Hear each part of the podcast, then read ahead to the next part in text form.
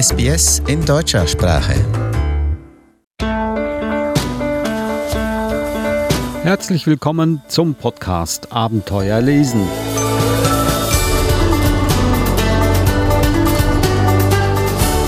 Ich bin Adrian Plitzko. Vor dem Mikrofon mit mir sitzt auch Eva Mura. Hallo Eva. Hallo Adrian. Heute heißt es wieder Bücher rund um die Welt. Wir sind beim Buchstaben D angelangt. Das heißt, wir stellen Bücher vor aus ganz bestimmten Ländern dieser Welt, die auch ins Deutsche übersetzt wurden. D steht für Deutschland. Dänemark. Dänemark. Dänemark natürlich. Ich glaube, das muss man niemandem unter die Nase reiben, dass da aus diesem Land ein ganz berühmter Märchenerzähler kommt. Auch von ihm hast du heute ein Buch mitgebracht. Podcast Abenteuer lesen, auch ein Wegweiser, wie Sie mit einem Kinderbuch ein wahres Abenteuer erleben können.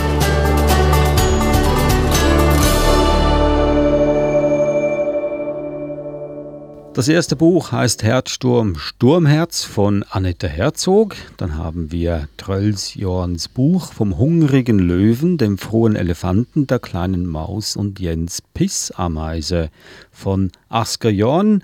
Und das dritte Buch Märchen von keinem geringeren als Hans Christian Andersen. So, das sind mal diese drei Bücher. Ich komme mir vor, als wären wir beim Zahnarzt, sind wir aber nicht, denn in diesem Gebäude, in dem wir uns hier aufhalten, Eva, wird gerade umgebaut. Es kann sein, dass man hin und wieder mal eine Bohrmaschine hört. Das hat aber nichts mit uns zu tun, oder? Nein, nicht wirklich. Obwohl, wenn ich das gewusst hätte, hätte ich Bücher über Baustellen mitgebracht. Gibt es ja Bagger. auch. Ist das ein Thema, das eigentlich nur, nur äh, Buben interessiert oder sind Mädchen auch daran interessiert? Das ist ja schon noch ein typischer männlicher Beruf, Bauarbeiter. Ja, aber wenn du jetzt zum Beispiel hier in Melbourne schaust, auf ganz vielen Baustellen gibt es auch Frauen. Ist mir noch gar nicht aufgefallen. Schau dich mal um. Ja, also ich kann ja gleich hier in diesem Gebäude mich nachher umblicken und falls ich eine Frau entdecke, werde ich dir das dann gleich mitteilen. Aber heute geht es ja um den Buchstaben D aus unserer Serie Bücher rund um die Welt, Dänemark. Gehen wir doch gleich zum ersten Buch, Annette Herzog, eine dänische Autorin. Nein, ja, nein. Dachte ich mir. Annette Herzog ist Deutsche. Sie lebt aber schon ganz lange in Kopenhagen. Sie schreibt auf Deutsch und auf Dänisch. Ich bin auf sie aufmerksam geworden durch ein Interview, das sie geführt hat oder wo sie interviewt wurde über die, die Kinderbuchliteratur oder die Szene in, in Dänemark. Und ich habe das ganz spannend gefunden, wie sie das gesehen hat, weil sie ja beide Länder sozusagen kennt, also Deutschland, Österreich und ähm, Dänemark. Und ihr Fazit war, dass die dänische Kinderbuchszene die ganz, ganz bedeutend ist. Also die Hälfte aller Bücher, die in Dänemark erscheinen, sind Kinderbücher oder Jugendbücher. Ist das so? Ja. Wow. Und also es ist eine ganz große und starke Szene. Und dass diese Kinderbuchliteratur ganz anders organisiert ist als in Deutschland. Also man kennt sich untereinander, das meiste findet in Kopenhagen statt und die Verleger, Autoren und so weiter kennen sich natürlich. Aber auch, dass die Autoren und Autorinnen wirklich angehalten werden, Neues zu wagen, zu experimentieren. Es gibt keine Tabus, es gibt ähm, keine Themen, die gescheut werden und auch von der Ausdrucksweise her ist es viel direkter und viel offener als jetzt in, in deutschen Kinderbüchern ich muss sagen, ich, ich gebe ihr da vollkommen recht. Also bei meinen Recherchen zu, zur dänischen ähm, Kinderliteratur war das so offensichtlich und ich gebe nachher ein paar Beispiele, wo das ganz, ganz deutlich wird, dass hier Themen angesprochen werden, die in Deutschland so nicht existieren würden in Kinderbüchern. Und sie selbst sagt, dass sie oft, ähm, wenn sie ihre Bücher, die sie in Dänisch geschrieben hat, in Deutschland einem Verleger anbietet, dass sie oft gefragt wird, Dinge umzuschreiben.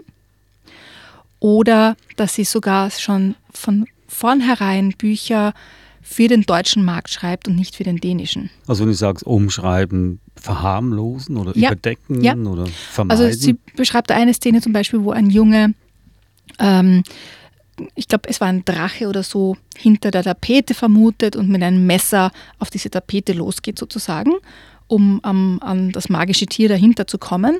Und der deutsche Verleger dann wollte, dass sie das Messer weglässt, weil das geht nicht, dass ein Achtjähriger da mit dem Messer auf die Tapete losgeht, sondern quasi, ob der nicht quasi mit den Fingern die Tapete wegkratzen könnte. Auch bei den anderen Themen, die so, oder auch bei der Bildersprache, jetzt bei den Illustrationen, sind die, die Bücher, die ich jetzt vom dänischen von der dänischen Kinderliteratur gesehen habe, viel, viel offener, direkter. Also jetzt nicht nur von der Sprache her, sondern auch von den Illustrationen her viel offener und direkter als bei deutschen Kinderbüchern. Australien hat ja schon fast einen schlechten Ruf, dass, äh, dass wir hier sehr viele Helikoptereltern haben. Das ist also ein, ein Albtraum für Helikoptereltern, dänische Bücher. Ja, und, und ich denke mir, es ist auch, wie wir, wie wir geprägt werden. Ja? Also bei vielen mhm. Büchern habe ich mir überlegt, soll ich die erwähnen bei unserem Podcast? Ja. Ich werde heute ein paar Beispiele auch geben, weil ich mir denke, es ist wichtig, zu sehen, wie in anderen Ländern Kinderliteratur gesehen wird. Ja, dass es nicht nur eine gültige ja. Antwort gibt. Deshalb machen wir auch diese Reise um die Welt. Genau. Und stellen diese Bücher rund um die Welt ja. vor. Also vielleicht hüpfen wir gleich in das erste Buch, weil das ist auch ein, ein ganz besonderes Buch. Es ist ein Wendebuch für Jugendliche. Mhm. Normalerweise kennst du ja Wendebücher eher für kleinere Kinder. Was er sich zum Beispiel Tag und Nacht. Und wenn man das Buch umwendet, ist es die Nacht und auf der anderen Seite beginnt man mit dem Tag. Hier ist es ein Buch für Jugendliche dass wir Vielleicht nochmal der Titel Herzsturm, Sturmherz. Genau, mhm. das ähm, eine Graphic Novel ist. Und es handelt sich um Viola, die ist in Sturm verliebt. Und der Sturm ist in die Viola verliebt. Aber wie das so oft spielt im Leben, gerade bei Jugendlichen, ähm, spielt sich vieles in Gedanken ab, ohne dass man die Worte findet, es dem anderen zu sagen. Und dann geht vieles schief dabei. Herzsturm ist quasi die Sicht Violas und Sturmherz ist Storms Sicht der ganzen Geschichte. Und das fand ich wirklich faszinierend, dass sie quasi aus diesen beiden Sichtweisen, Perspektiven das Buch geschrieben hat und auch mit zwei unterschiedlichen Illustratoren. Also mit ähm, Katrin Klant, die ist Illustratorin für Herzsturm und ich weiß nicht wie genau, wie man den Namen ausspricht, Brengoy Rasmus ist der Illustrator für Sturmherz. Und er hat auch ganz viel dazu beigetragen, wie die Geschichte verläuft, aus Sicht von, des Jungen, weil er so diese männliche Sicht auch eingebracht hat und sich dadurch auch die Geschichte mehr entwickelt hat, ähm, als es ohne ihn der Fall gewesen wäre. Also ich spring gleich einmal hinein und zwar aus der Sicht ähm, von Viola. Und es beginnt quasi so wie mit einem Tagtraum. Ich fliege. Mir sind Flügel gewachsen. Ich steige und falle. Ein Sturm rast in meinem Herzen und wirbelt mich umher wie ein Laubblatt im Herbst. Alles, was ich bisher kannte, scheint anders aus dieser schwindelerregenden Höhe. Klein, blass, bedeutungslos. Ich lasse alles hinter mir zurück, wie die Zugvögel. Ich schwebe in einem Glücksrausch zu einem unbekannten Ort. Nur hier oben kann ich vor Glück laut rufen. Nur hier oben ist genug Platz für mich. Ich kann fliegen. Ich kann steigen und Rums. Mist. Ausgerechnet jetzt.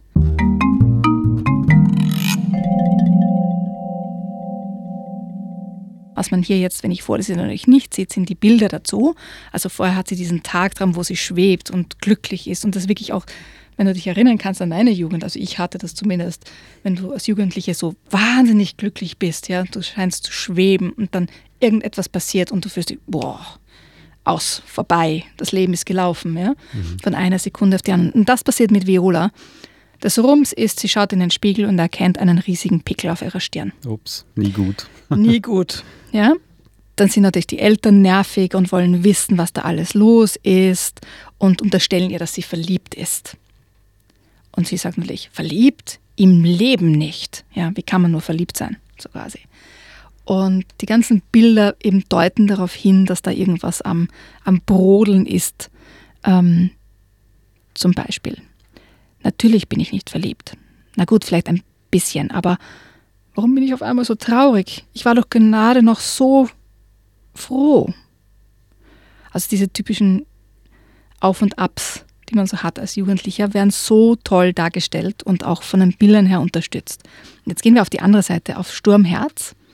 Der hat nämlich die gleichen Probleme ähm, in seinen Tagträumen, nur ohne Worte was ich ganz spannend gefunden habe, dass quasi auf der jungen Seite so dieser Tagtraum, den er hat, ohne Worte stattfindet.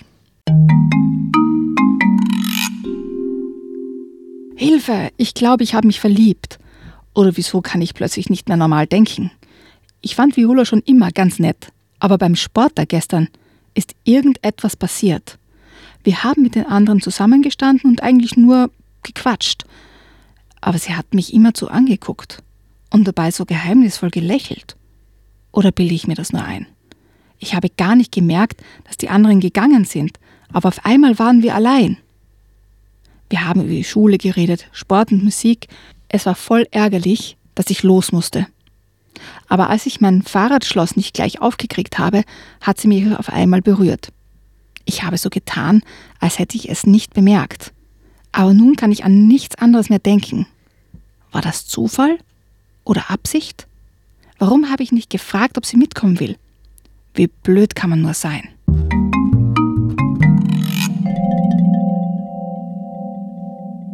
Also es ist so sein innerer Monolog und der dann natürlich durch die Bilder auch unterstützt wird, wo er sich Szenarien ausdenkt, was passiert wäre, wenn er sie gefragt hätte, ob sie mit ihm mitkommt auf dem Fahrrad.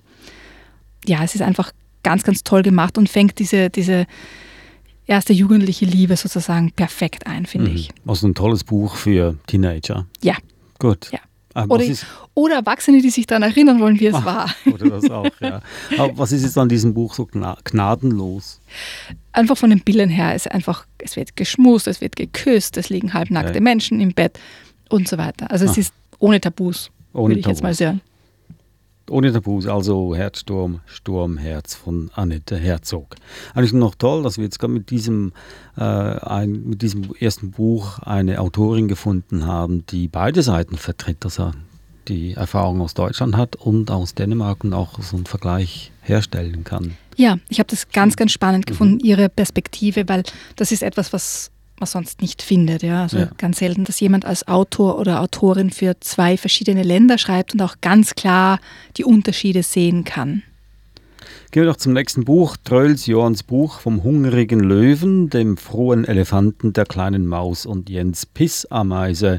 Und der Autor ist Asker Jorn, eigentlich ein Kunstmaler. Ich kenne ihn als Kunstmaler, aber nicht als Autor. Er hat ein paar Essays geschrieben, ja, politische Essays. Äh, war eher ein unbequemer Zeitgenosse. Äh, seine Bilder sind sehr, sehr wilde Bilder. Er war ein Avantgardist. Er war auch der Gründer der Cobra-Gruppe.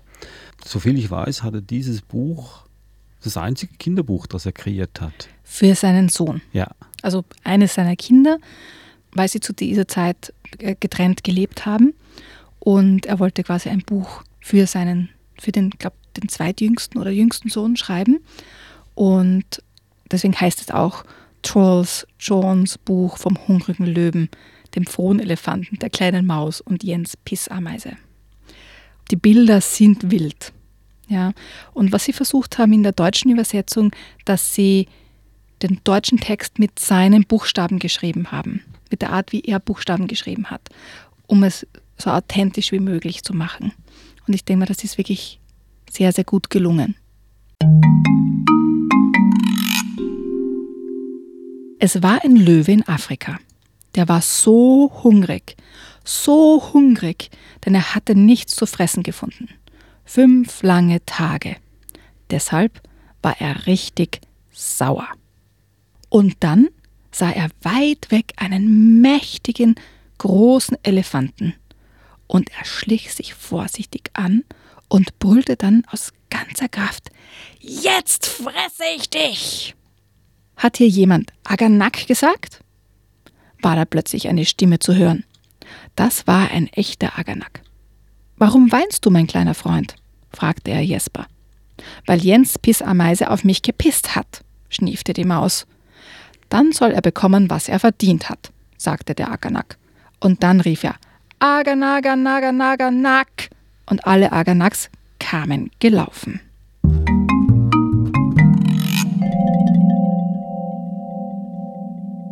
Ich finde es ein lustiges Buch. Ja. Und die Zeichnungen sind schön. Sehr wilde Zeichnungen, sehr, mhm. ähm, ich nenne sie schmutzige Zeichnungen, aber nicht im Sinne von, dass sie dreckig sind, sondern schmutzig im Sinne von, äh, dass sie wild ungebändigt sind und äh, nicht auf Ästhetik bedacht sind. Das ist meine Interpretation seiner, seiner Bilder, also seiner Kunst. Ja, wobei ich finde, dass dadurch, dass er nicht auf Ästhetik Bedacht nimmt, also keine schönen Bilder malt, Ja. werden sie schön. Ja, ja, ja, ja. also sie haben ihre eigene Ästhetik, finde ich. Mhm, haben sie, ja. Wahrscheinlich ein bisschen schwierig für Kinder zu lesen, weil, die, weil das sind ja handgeschriebene Texte im Sinne von seiner Handschrift, also Ja. mal groß, mal klein, mal durcheinander. Äh, sicher nicht einfach zu lesen für einen jungen Leser. Nein, es ist sicher ein Vorlesebuch. Ein Vorlesebuch also? Ja. Okay. Auch nicht einfach zu lesen für den Vorleser. Jetzt, äh, da ja der Asgayon ja eigentlich ähm, ziemlich, ähm, ich sage hier, unbequemer Zeitgenosse war, ein sehr kritischer Zeitgenosse, äh, lässt er sich auch kein gutes Blatt in seiner Geschichte oder, oder ist es, äh, sehe ich das falsch? Ist es eine schöne Geschichte? Ich denke mir, es, es geht wild zu in der Geschichte, Ja. wie schon der Titel vermuten lässt. Und insofern, also ich kenne jetzt seine, seine anderen Werke nicht, so wie du sie kennst, aber ich denke mal, diese Wildheit, das, das passt schon. Also wild und dazu. aufrührend und ja, nicht bequem machen, sondern es muss immer was gehen, es ist immer was los und Ja. das muss, man muss sich immer wieder dem stellen und dem stellen. Also ein unruhiges Buch auf alle Fälle. Ja. Aber lustig zu lesen und Ja. für Kinder ist es sicher anders, als wir das jetzt als Erwachsene ansehen, Mhm. von, von der Kunstperspektive her. Passt natürlich sehr gut in das Bild der dänischen äh, Hm. Kinderbuchschriftsteller. Äh, sehr offen, ungeschminkt. Gehen wir doch gleich zum letzten Buch über und das wäre dann der Märchenerzähler Hans Christian Andersen. Auch er ist kein schöner Märchenerzähler in dem Sinn. Also seine Geschichten, seine Märchen sind auch nicht immer unbedingt äh, angenehm zu lesen. Nein, und was ich ganz spannend gefunden habe, war, dass zum Beispiel Märchen, die ich als Kind gern hatte und die, die ich jetzt wieder als Erwachsene gelesen habe, ganz anders waren für mich. Das habe ich spannend gefunden, dass sich die Perspektive verändert. Zum Beispiel als Kind, und das ist auch eine der Leseproben, die ich mitgebracht habe, ähm, habe ich Däumelinchen so gern gehabt. Geschichte vom Däumelinchen. Und jetzt habe ich sie gelesen und das ist eigentlich eine ganz furchtbare Geschichte. Ist es auch. Ja, ganz, ja. ganz furchtbar. Ja. Also gar nicht, gar nicht lieb, so wie ich es in Erinnerung hatte. Mhm. Aber viele seiner Geschichten, die Schneekönigin zum Beispiel, ist eine sehr brutale Geschichte. Gut, äh, Grimms Märchen sind auch brutal. Nur Mhm. bei Grimm wissen wir, die haben sie nicht selber geschrieben. Das ist eine Sammlung von, von Sagen und Erzählungen aus ganz Deutschland. Bei Christian, Hans Christian Andersen ist es anders. Er hat sie selber geschrieben, er hat sie kreiert. Was ich spannend finde jetzt aus der Erwachsenenperspektive, dass viele der Märchen auch noch immer einen Bezug zur heutigen Zeit auch haben. Absolut. Ja, also Ja. zum Beispiel des Kaisers neue Kleider. Bei einem öffentlichen Festmarsch stellte der Kaiser seine neuen Kleider das erste Mal öffentlich zur Schau. Die Kammerherren taten so, als trügen sie die unsichtbare Schleppe, und niemand aus dem Volke wagte es, sich anmerken zu lassen, dass es keine Kleider sah. Alle jubelten dem Kaiser zu und bewunderten seine neuen Kleider bis ein kleines Kind sagte, aber er hat ja gar nichts an. Diese Aussage verbreitete sich in der Menge, bis schließlich das ganze Volk den Ausruf des Kindes wiederholte.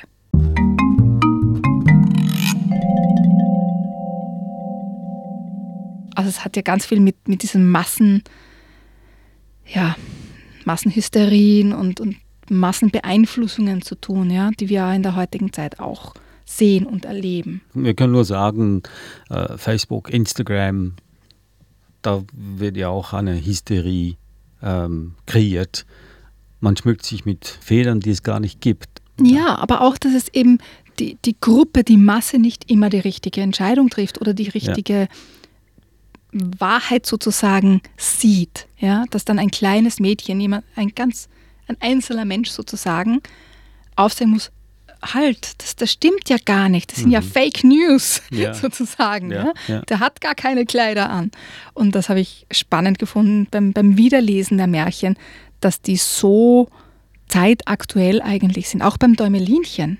Ja, das ist ja die Geschichte einer, einer eine Kidnapping-Geschichte, ja, und dass jemand gezwungen wird, ähm, quasi jemanden zu heiraten, den sie gar nicht will und dann auch, wenn sie dann entkommt endlich, dass es sich um einen Flüchtling, in dem Fall den, den kleinen Vogel kümmert, den keiner haben will. Der Maulwurf tritt den Vogel und die Feldmaus sagt, ach, das ist nicht wichtig, das ist sowieso schon ein totes Vieh und so weiter. Und erst ihre Herzenswärme und ihre, ihre, ihr Mitgefühl quasi den Vogel auch rettet, ja, diesen Flüchtling im, im Maulwurfsbau sozusagen. Ja.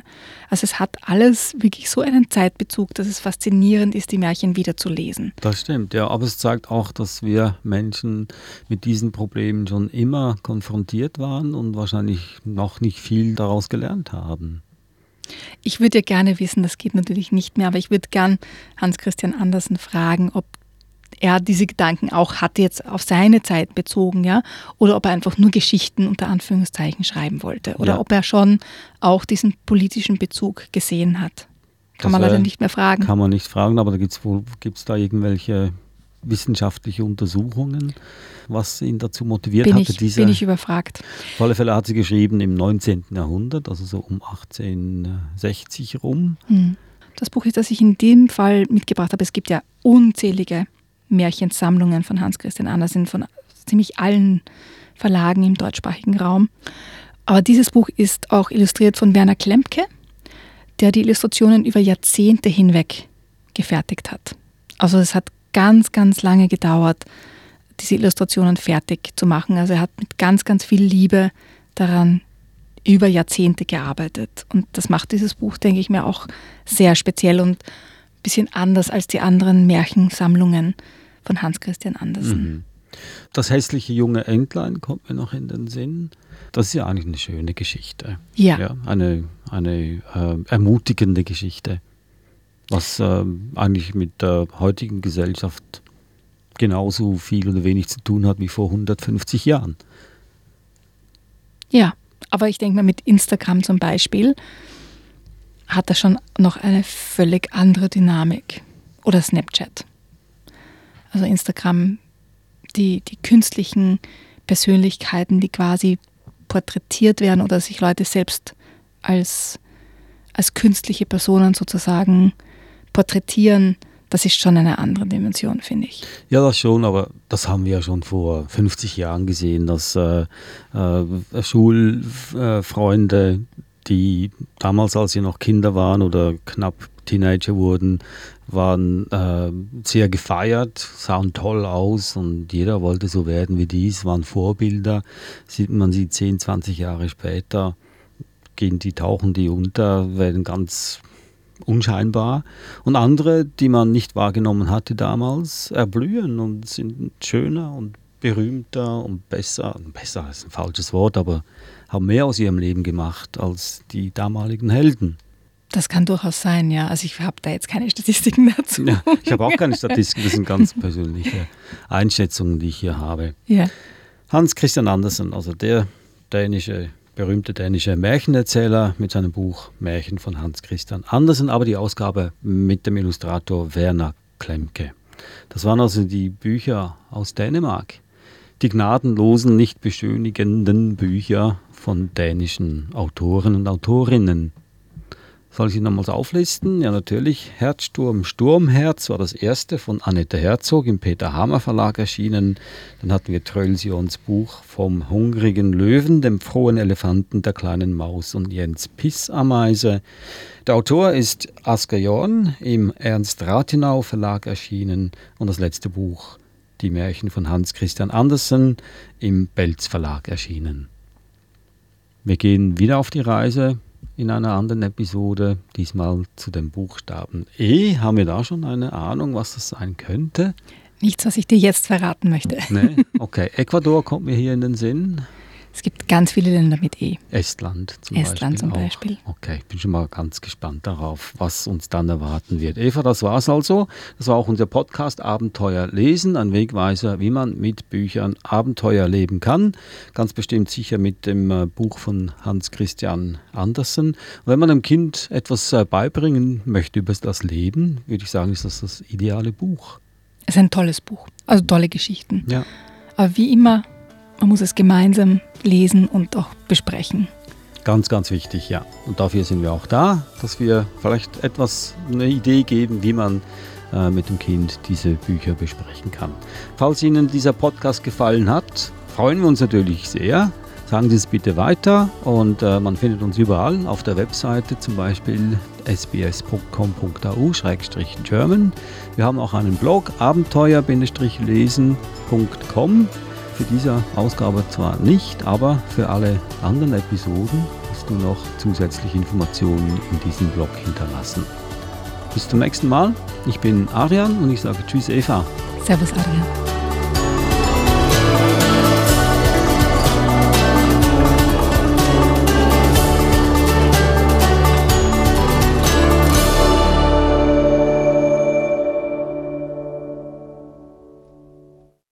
Kommentieren Sie unsere Inhalte, liken Sie uns auf facebook.com/sbsgerman